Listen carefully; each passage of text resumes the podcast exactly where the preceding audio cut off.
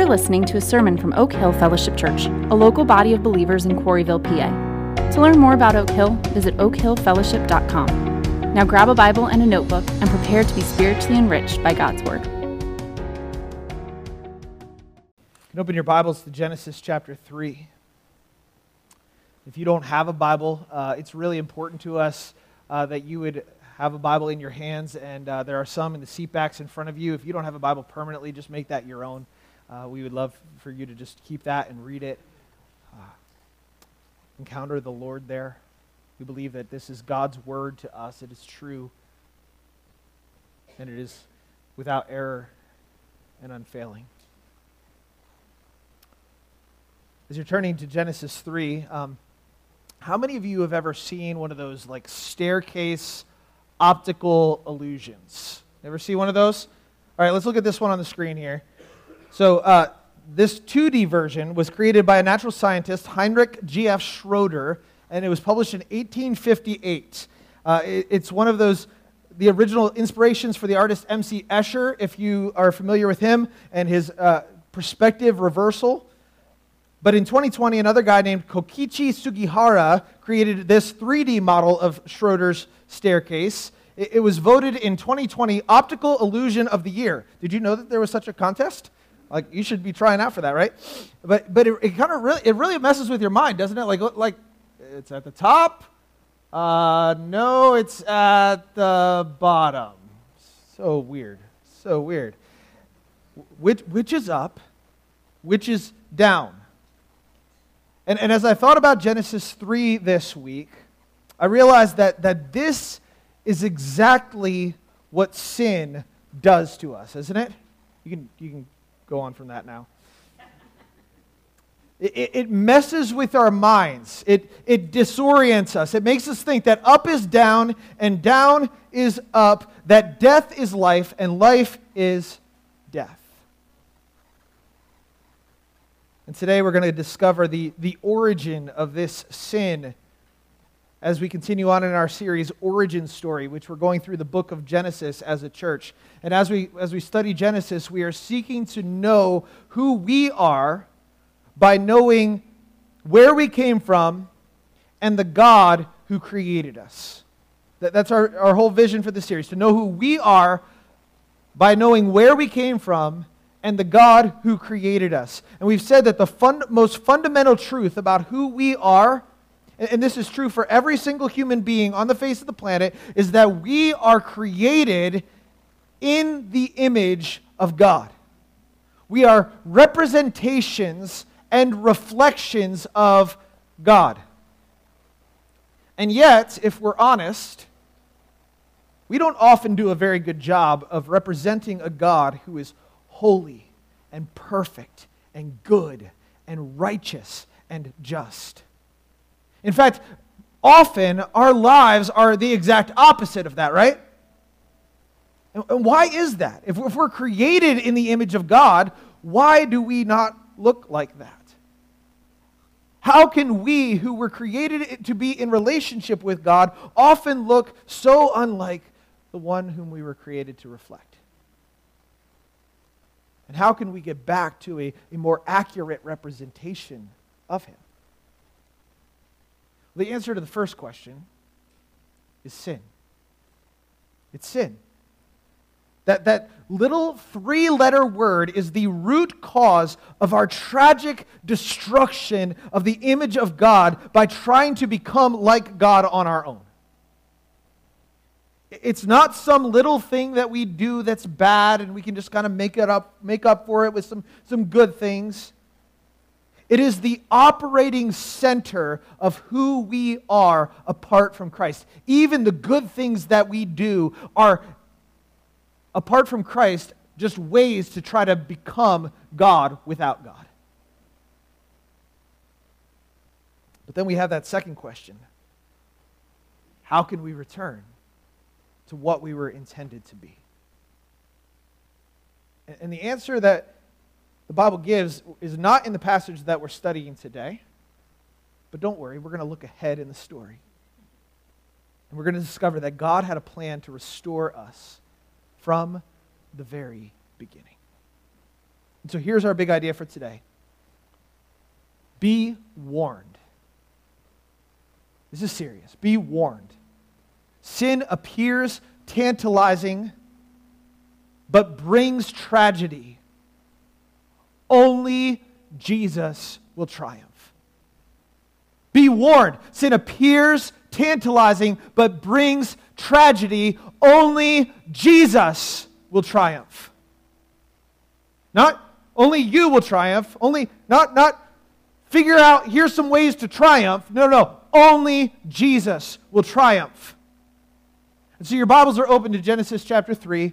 We are still very early on in our origin story, but a lot has happened already. God has created everything out of nothing. I'd say that's a lot, right? In Genesis 1 1, nothing that we know in our existence was there until it was.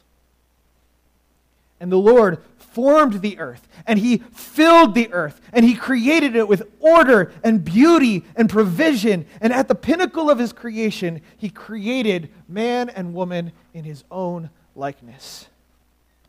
They were to represent and reflect His personality and His purposes on the earth. As they filled the earth and subdued the earth, they were to be fruitful and multiply. They were to work it and keep it. They were given dominion over all the beasts of the earth and over all the birds of the air. And God placed man and woman specifically in a place on earth, in a garden, in a place called Eden. It was the place where he would walk with them and where his presence would be experienced most tangibly on the earth and he filled this place with everything imaginable that they would need to fulfill their calling. There was a, a, river that, that flowed in Eden and then overflowed its borders and split into to four rivers and filled the earth with good things so that the borders of Eden could be expanded as Adam and Eve obeyed their commission to be fruitful and multiply. And, and the, the end vision of this was that the, the whole earth would be filled with the glory of the Lord as the waters cover the seas. God gave them every tree in the garden for food, even and especially the tree of life, except for one tree. One tree. The tree of the knowledge of good and evil. That was the only restriction that was placed on them, and that became the battleground for their hearts. Today we're going to gather around that tree and see what kind of knowledge it actually brings. Look at Genesis chapter 1. I'm sorry, Genesis chapter 3, beginning in verse 1. Now the serpent was more crafty than any other beast of the field that the Lord God had made. And he said to the woman, did God actually say, You shall not eat of any, of any tree in the garden? And the woman said to the serpent, You may eat of the fruit of the trees in the garden, but God said, You shall not eat of the fruit of the tree that is in the midst of the garden, neither shall you touch it, lest you die. But the serpent said to the woman, You will not surely die. For God knows that when you eat of it, your eyes will be opened and you will be like God, knowing good from evil. So, when the woman saw that the tree was good for food, and that it was a delight to the eyes, and that the tree was to be desired to make one wise, she took of its fruit and ate. And she also gave some to her husband, who was with her, and he ate. Then the eyes of both were opened, and they knew that they were naked. And they sewed fig leaves together, and they made themselves loincloths. And they heard the sound of the Lord God walking in the garden in the cool of the day, and the man and his wife hid themselves from the presence of the Lord among the trees of the garden. But the Lord God called to the man and said to him, Where are you? And he said, I heard the sound of you in the garden, and I was afraid because I was naked, I hid myself. He said, Who told you that you were naked? Have you eaten of the tree of which I commanded you not to eat? The man said, The woman who you gave me, gave to be with me, she gave me the fruit of the tree, and I ate. Then the Lord God said to the woman, What is this that you have done? The woman said, The serpent deceived me, and I ate. Be warned. Sin appears tantalizing but brings tragedy. Only Jesus will triumph. Like a Schroeder staircase, it, it looks like you were going up when you were really going down. And so today we're going to use this staircase to organize our thoughts a little bit, or perhaps to just see how disorienting the thoughts of sin actually are. And so we're going to start here. Be warned, sin appears tantalizing. It excites our desires. It, it makes promises that it can't keep. That's the first step that we see in this narrative towards sin. We see a deceiver, a crafty and cunning serpent deceiving the woman. Be warned, sin appears tantalizing. Satan introduces deception. Satan introduces deception. Now, I use the name Satan because that is the name by which we typically know this serpent. In the book of Revelation, the Apostle John calls him the dragon, that ancient serpent who is called the devil and Satan. John just covers it all. Satan means accuser or adversary, the devil means deceiver.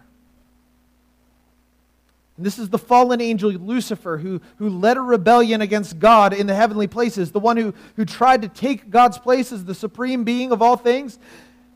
We don't know exactly when that happened in relationship to this story, but that's another sermon because it's in another text, so I don't got to worry about it today.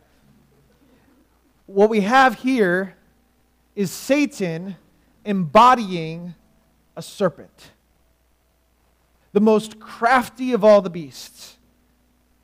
It's a very appropriate form for him to take, wouldn't you think? We're going to find out that this identification with, with a beast is very, very important. Because the theme of this section is subversion.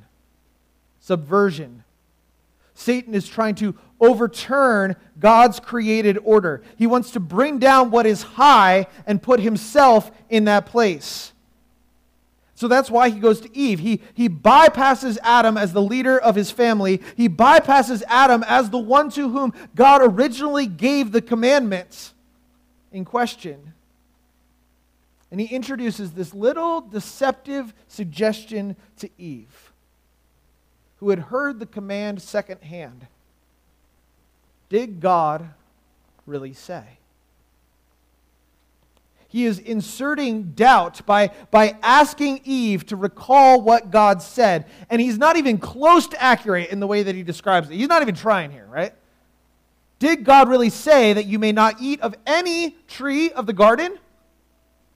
And Eve's like, no, no, God didn't say that.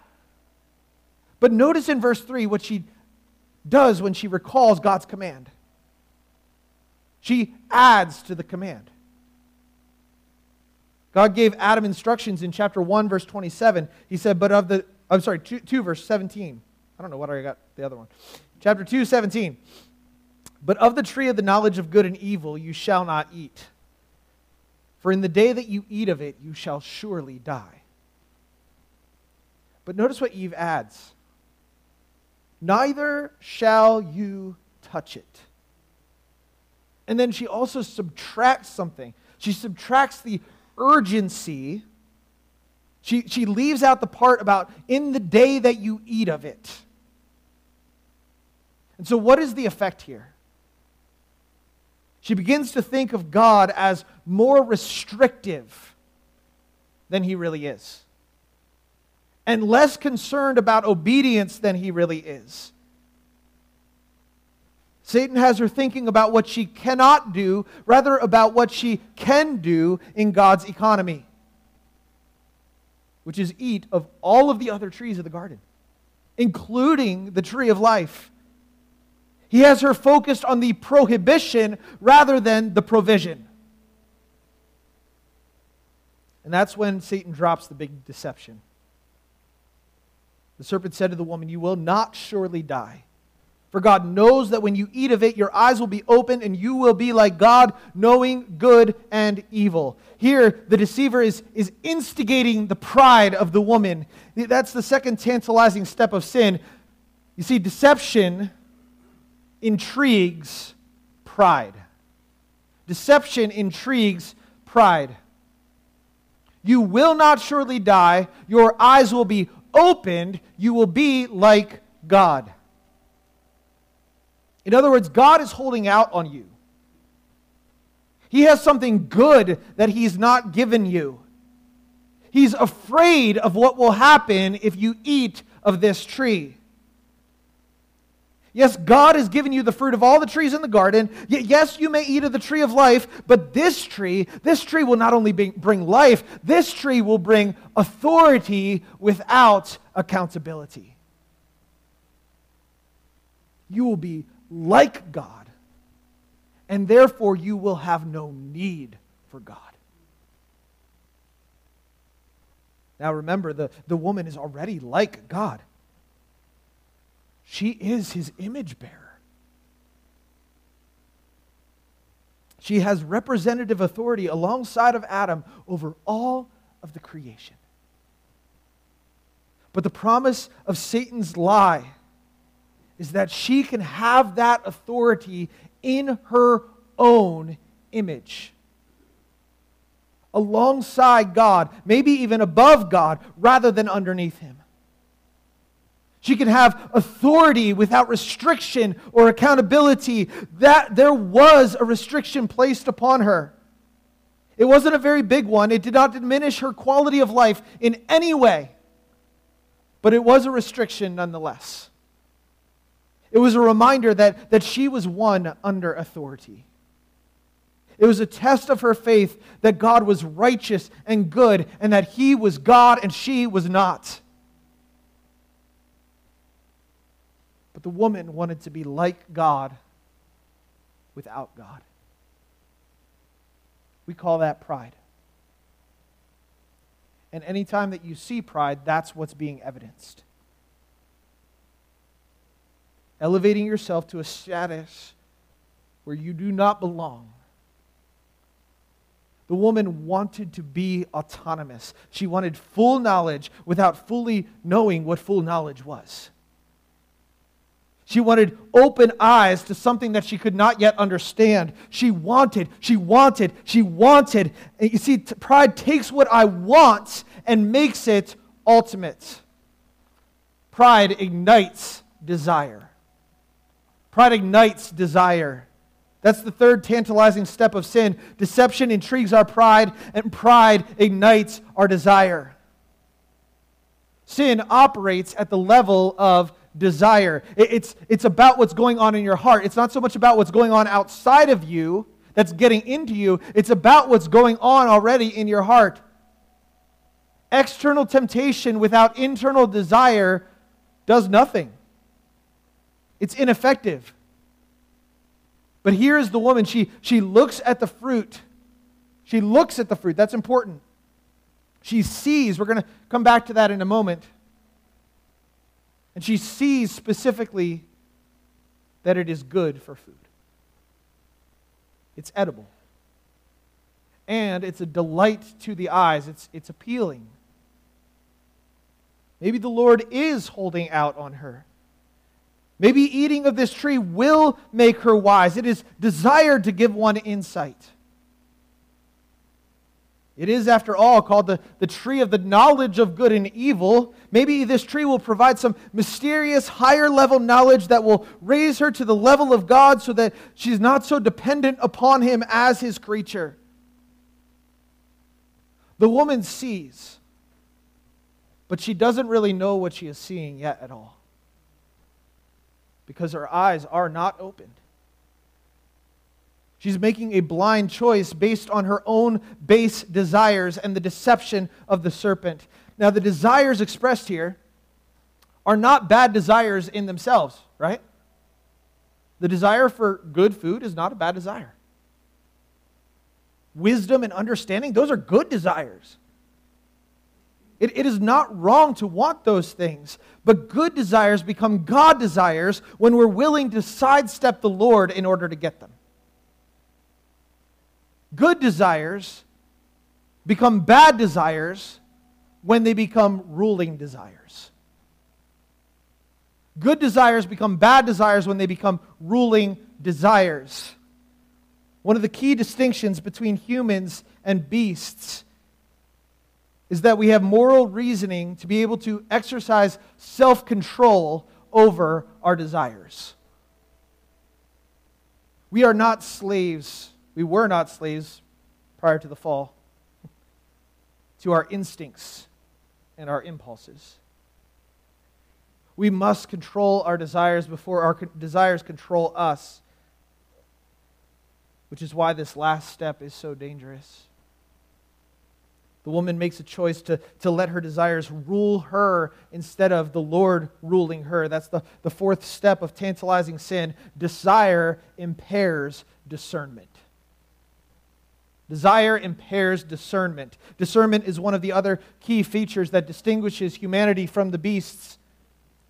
Up until this point, we've, we've observed a, a, number of, of binary distinctions, choices that the Lord has placed in His creation, commands that the Lord has placed in His creation light and darkness separate, sea, dry land separate, greater light and lesser light, creature, creator, male, female, tree of life,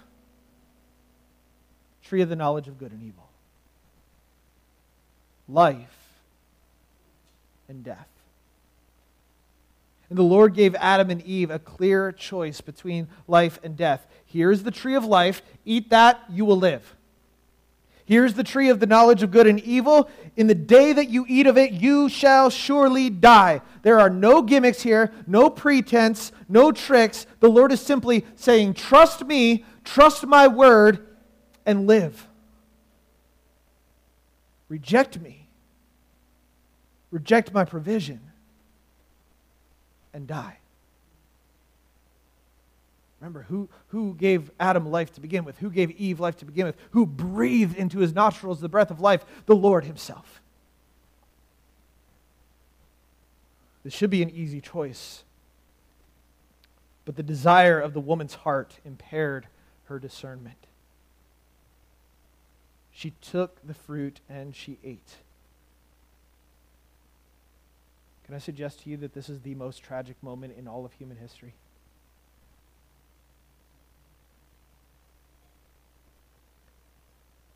It seems so small, so, so benign. But it was cosmic mutiny. It was treason against the most High God. She wasn't just feeding her hunger with a piece of fruit, she was feeding her desire to take God's place. She was seeking life and wisdom where only death and futility could be found. Understand this no sin is trivial.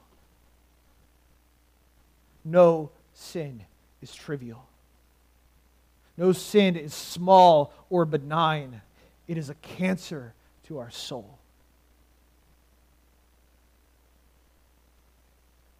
The woman put herself in the place of judge instead of God, and she judged very poorly. The Lord had warned her, but instead of submitting to him, she submitted to herself, and she ultimately submitted herself to the beast to the serpent. And then she gave some to her husband who, who was with her, and he ate. So only the woman has been mentioned up to this point, but, but now we're going to find out that Adam was standing there all along. Why did the serpent talk to the woman when, when Adam was right there? I assure you, it was not because women are more open to deception than, than men. And I assure you that it has nothing to do with intelligence or foolishness or any such thing. This is about subversion. Remember, remember God's created order. In the created order, God was above Adam and Eve, and Eve was equal to Adam in value, while in responsibility, she was created to be Adam's helper. But as Adam and Eve ate the fruit at the serpent's suggestion, they gave way to a new fallen order. Together, they were supposed to have dominion over the earth, especially over the beast, but they, they gave way to a new fallen order. Adam gives up his responsibility to lead Eve. He makes no initiative. He takes no steps to protect her from the dragon's schemes. He just stands there like a dope. And together they give up their responsibility to rule and represent and reflect to the serpent. This is discernment at its worst. Woe to those who call evil good and good evil, who put darkness for light and light for darkness, who put bitter for sweet and sweet for bitter. Woe to those who are wise in their own eyes and shrewd in their own sight. Isaiah 5 20 to 21.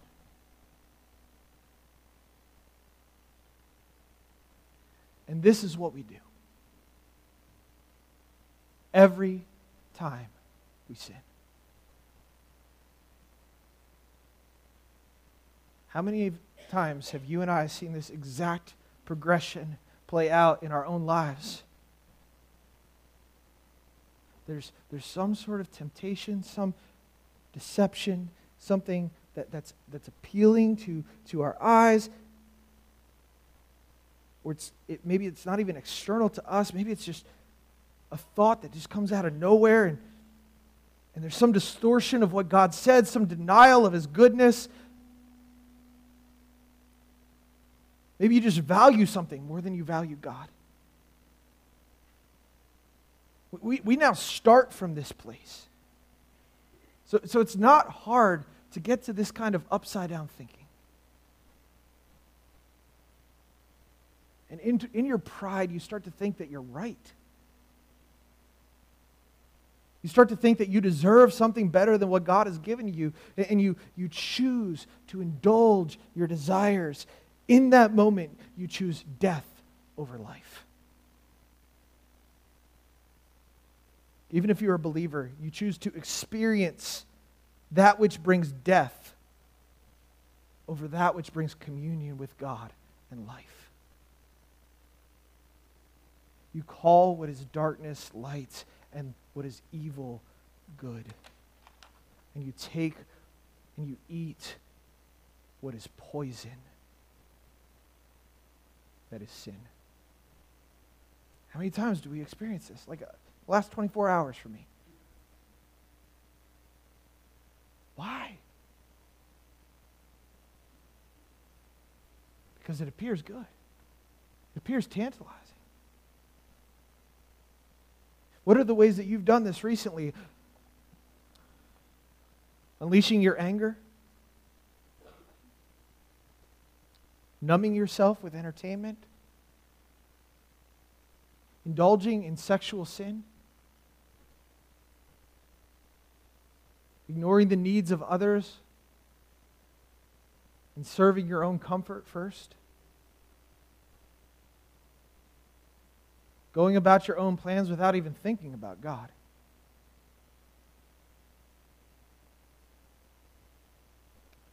These things look like they will provide some sense of life, some sense of relief, some sense of order, some sense of joy.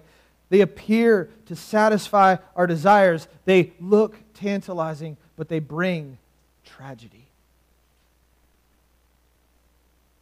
We need to see sin for what it truly is. We need to see how this pattern plays out so that we can turn to the triumph of Jesus instead. Now, before we get to the victory part, I want to show you just how tragic the fall really is. Remember Schroeder staircase, right? What appears to go up is really down. Sin appears tantalizing, but it brings tragedy. Sin appears tantalizing, but it brings tragedy. Be warned sin brings tragedy.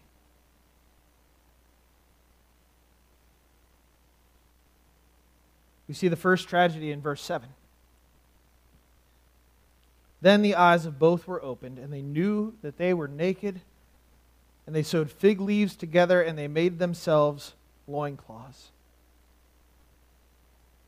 Impaired discernment results in blind shame.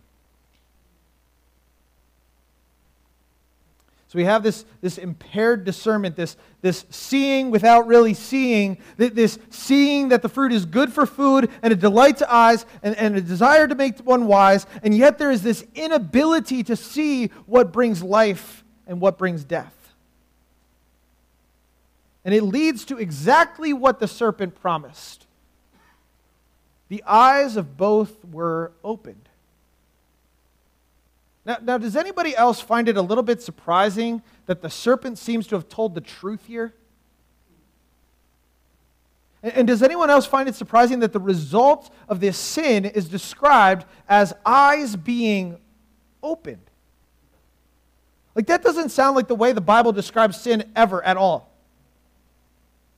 But this is not the kind of wide eyed, wonderful experience that they had hoped for. They for sure know evil and good now. But in all truth, they knew that difference before. God said, don't do this, do that. They knew evil from the perspective of what was good before. But now their eyes are open to good from the perspective of evil. They're standing on the other side of the tree of the knowledge of good and evil experientially. And they're losing sight of all that is good in the process. And their eyes are opened, most of all, to their shame.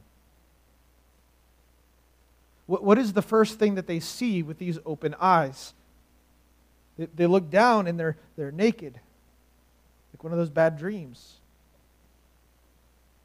And instead of this being a, a good thing, like it was at the end of chapter 2, where the man and the woman were, were naked and they were not ashamed, now they, they see this as a problem to remedy. They, in their newfound so called wisdom, they, they sew these fig leaf loincloths to cover their shame. In their self righteousness, in their pride, they try to come up with ways to get them out, themselves out of the problem that they created. And Adam and Eve's open eyes to experiential evil and shame are really blinded eyes to the goodness and beauty and design of God's creation. All of that fully known and fully loved intimacy that we talked about last week is lost between the man and the woman in an instant because of sin. That which is go- was good is now shameful. That which was beautiful is now to be hidden.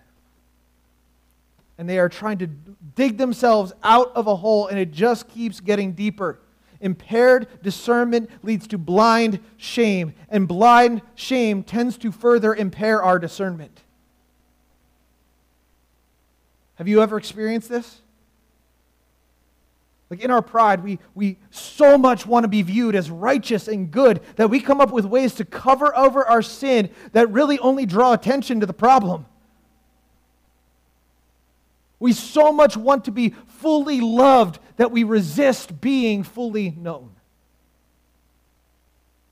And we actually think that this is wise. We think that it's wise to be self protective and self righteous and isolated and doing what is right in our own eyes, we think that we're getting somewhere with our fig leaf loincloths. And we really just prove that we're blinded by our shame and our prideful efforts to maintain our image. Which leads to this second tragic step down. Blind shame results in fearful hiding. Not only do they try to cover themselves up from each other, they, they try to hide from God. They, they hear the sound of the Lord God walking in the garden in the cool of the day. The Lord seems to expect to be walking with the man and the woman in, in perfect intimacy, in perfect relationship.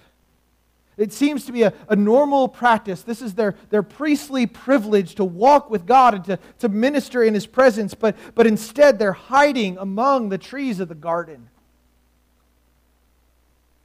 Like a brother and sister who, who did, just did something wrong and they hear their dad coming. Adam says to Eve, Here comes the Lord God. We are in so much trouble. Let's hide.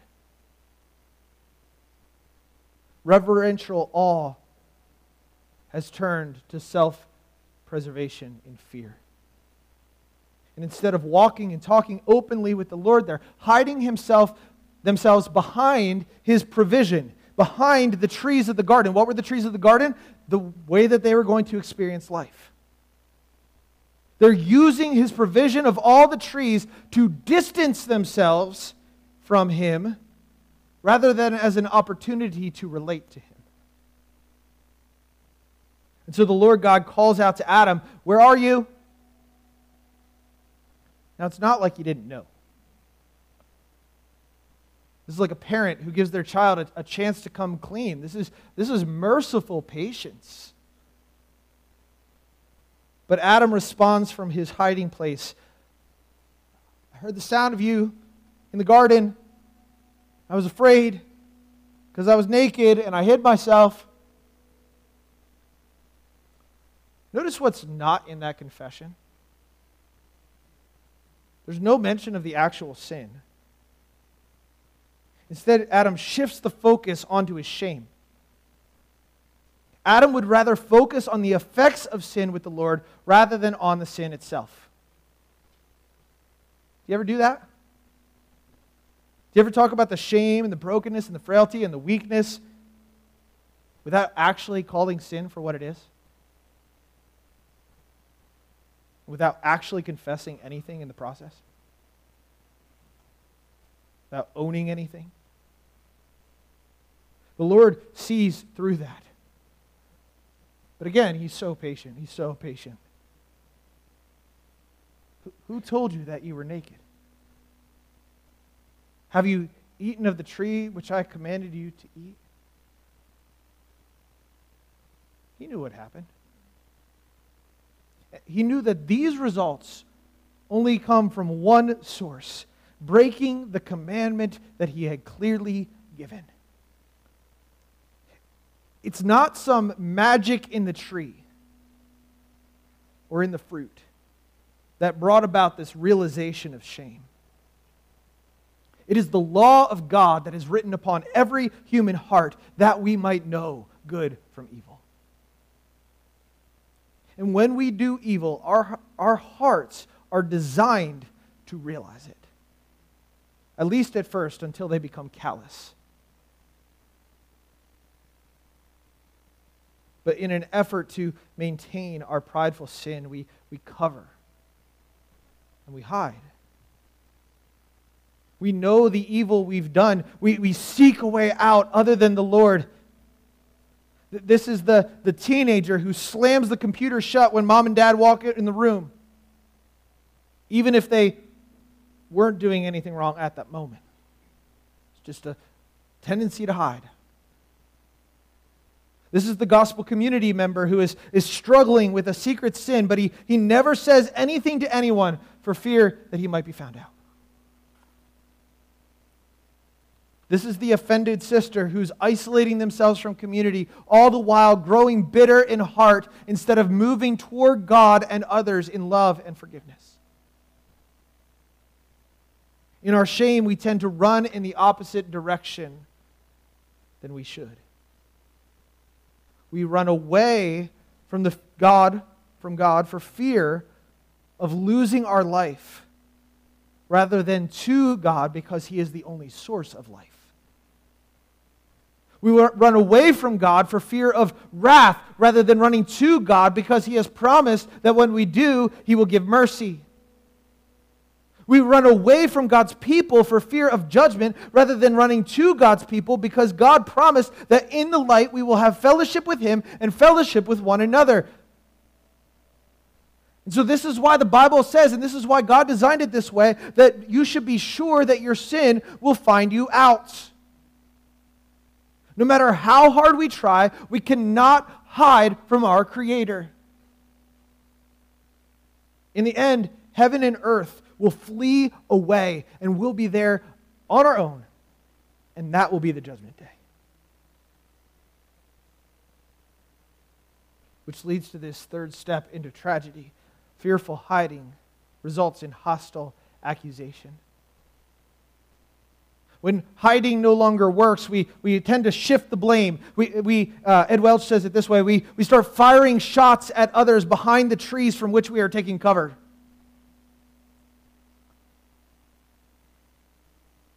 The man said, The woman who you gave me, she gave me the fruit of the tree, and I ate. It's interesting here that the Lord has sought out Adam specifically. Why is that?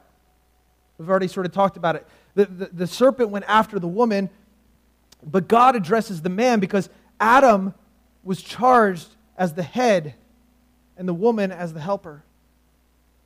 He was given the responsibility to lead by serving. He is accountable. He neither led nor did he serve. He was simply with her. He was along for the ride. He didn't cultivate or protect, he did not assert his dominion over the beast. He was entirely passive. He simply allowed both of them to be overtaken by desire and, and deception. He, he just gave in. Men, can I just say this? Passivity while holding on to some title of leader is not leadership. We are called to take initiative in our homes. The Lord is now holding Adam responsible for the role that he was given. When we get to the curse next week, God is going to deal with Adam last for the very same reason. His curse is the grand finale, and it's because of Adam's sin. We are all in Adam. It's because of Adam's sin that the creation is subjected to futility. But notice how Adam tries to shift the blame in two directions. He, shifts it to the woman and to God. The woman you gave to be with me gave me the fruit, and you, God, gave me the woman. This right here is the ultimate breakdown in relationship. The two beings in the world that Adam was to love most, he just throws right under the bus. What is implied is that in Adam's mind, this is somehow not his fault, and he should not be held responsible. This is the woman's fault, and ultimately, this is God's fault. He is, he is brazen here. This is, this is almost psychotic in his thinking. His discernment is totally impaired, and he's doubling down on his judgment that he knows better than God. He's accusing Eve and God for his own sin. And this is what we do, isn't it? Our sin is, is never our own fault. Or at least it's not ultimately our fault or totally our fault. There, there's situational factors and, and ignorance and forgetfulness and trials, and, and we blame others and we blame God. Recently, I've heard a number of people question why God even allowed sin in the first place. They complained that if, if God had never put the tree of the knowledge of good and evil into the garden in the first place, then we'd still be living in paradise. What's wrong with God? But that's the very essence of how sin thinks. Sin thinks it always must be someone else's fault and it must ultimately be God's fault. There's, there is, listen, there's nothing wrong with God giving a command that he expected Adam and Eve to obey. Nothing wrong with that. It is right and good for the Creator to give commands. For the one in authority to expect something of the subordinate. It's perfectly natural. And God did not trick Adam and Eve into eating of the tree without telling them the consequence. He did not deprive them of anything and give them no other choice. He did not lure Adam and Eve into making, in making this tree look better than all the others. He simply gave a command, and it served as a test a test of faith, a purification, a refinement of their trust and their love. We have no right, no right to blame God for the existence of sin, nor do we have any right to ever get angry at God for the effects of sin. Listen, we can absolutely lament to God. We can cry out to Him and ask Him the hard questions. But that is totally different than getting angry with God and accusing Him. It is not okay to put our God to the test as if we are the authorities and He is the subordinate. Cry out to God for sure. Cry out to God with all of your pain, but do not accuse Him. He is God and we are not. And he rightly gave Adam and Eve a test of discernment. Would they choose life? Or would they give in to the base desires of their heart like the animals do? And they chose to give themselves over to their desires and ultimately over to the beast that is Satan. And that's the last step into tragedy. Hostile accusation results in abdicated dominion and inevitable death. Hostile accusation results in abdicated dominion and inevitable death. The Lord turns the question to Eve and she tries to accuse the serpent. Do we ever do that with our sin? It's not my fault, it's Satan's fault. He's really attacking me. It must be outside of me that the problem exists. But in doing so, she actually proves who she is really serving. Remember, remember our little diagram. In, in, in, blame shifting, Eve is saying, I submitted myself to the serpent, to a beast. And Adam is saying, I submitted myself to my wife. And he is saying, and I will sit in judgment over God. They have sub- subverted the created order, and in doing so, they've abdicated their role as the image likeness of God. They've said, I will not be like God. I will be like the serpent, like the deceiver, like the accuser. I will be the adversary of God. Isn't it pretty odd, ironic where, where all of this ends up when the original promise of the serpent is you will be like God? In seeking ultimate dominion, Adam gave up what dominion he had, and he handed it over to Satan. This is the moment when, this, when Satan becomes the prince of the power of the air, by the way. Like Paul describes him in Ephesians chapter 2. He writes, And you were dead in your trespasses and sins in which you once walked, following the course of this world, following the prince of the power of the air, the spirit that is at work in the sons of disobedience, among whom we all once lived in the passions of our flesh carrying out the desires of the body and the mind, and were by nature children of wrath like the rest of mankind. Isn't that what we just witnessed? That's you. And that's me. Ever since Adam's sin, apart from God and his gracious intervention, we are under the dominion of the prince of darkness. And that means without Jesus Christ, we are dead. We are dead. We are separated from the life that is found in God. The, the promise that went along with eating of the tree was In the day that you eat of it, you shall surely die. And so, with that promise, we might expect that by sundown, Adam's breathing his last, right? But instead, death is expressed through a slow rolling curse the process of death begins that day for man and woman. Eve bears the tremendous pain of childbirth in childbirth. Adam works the ground with great toil, and he eventually will return to the dust of the earth. They, they both will be subject to the serpent's poisonous venom, and, but they do not immediately die. And why? Well, the only possible reason is mercy,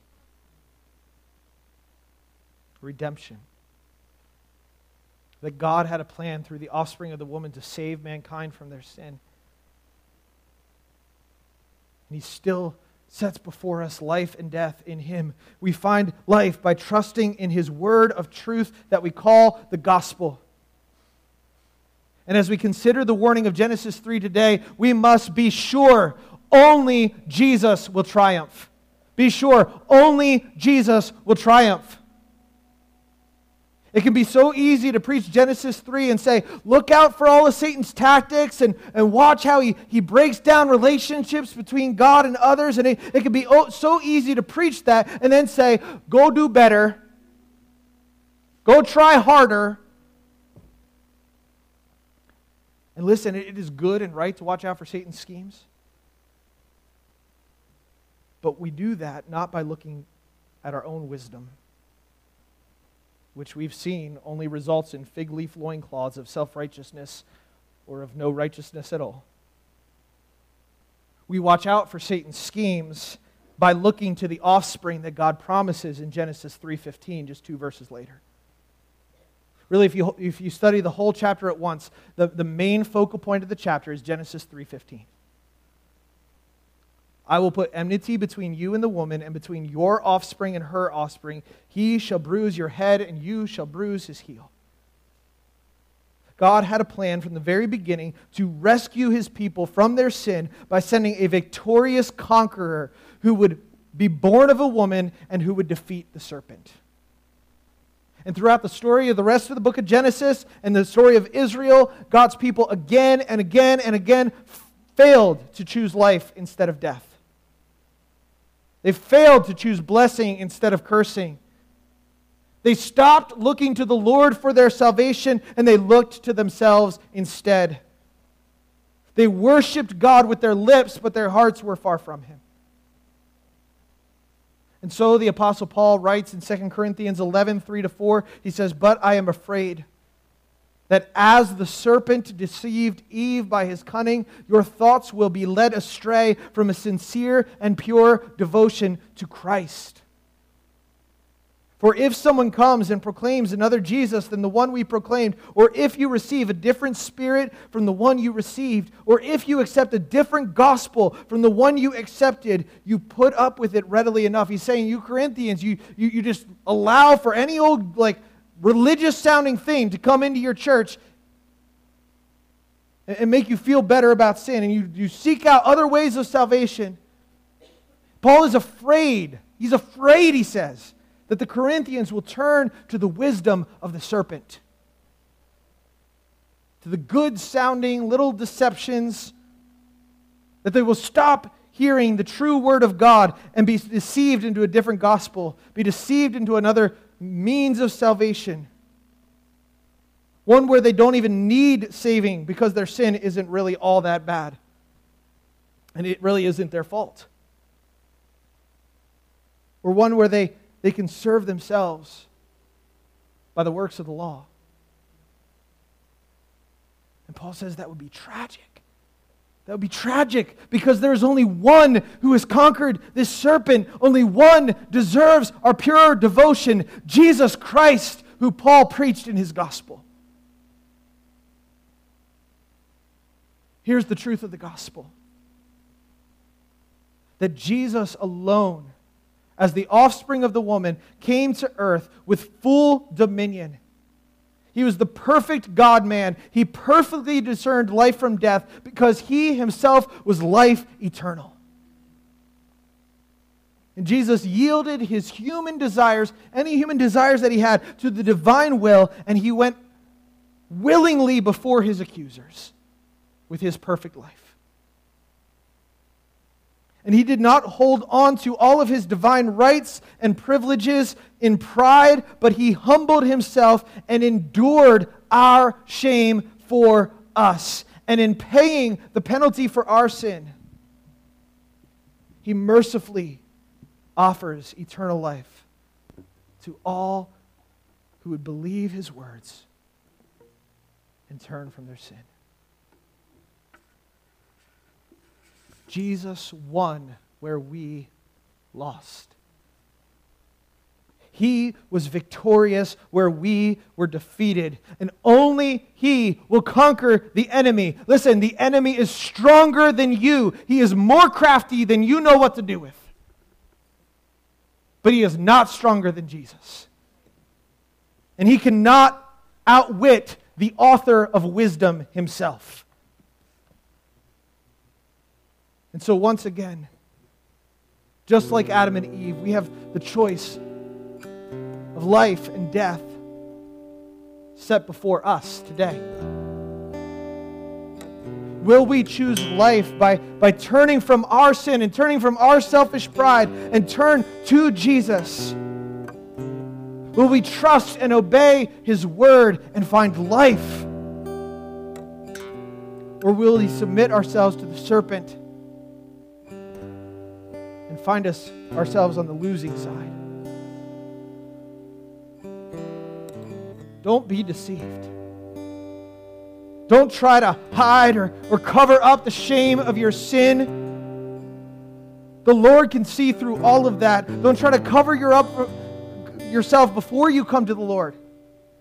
Don't, don't, don't wait and say, you know what, I need to make myself better.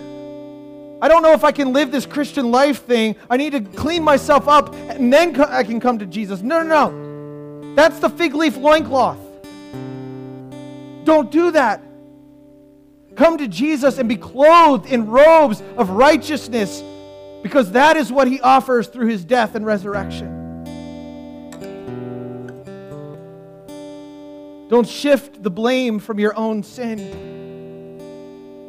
Confess it, own it, and then run to the Lord with it and find grace. Be warned. Sin appears tantalizing, but it brings tragedy.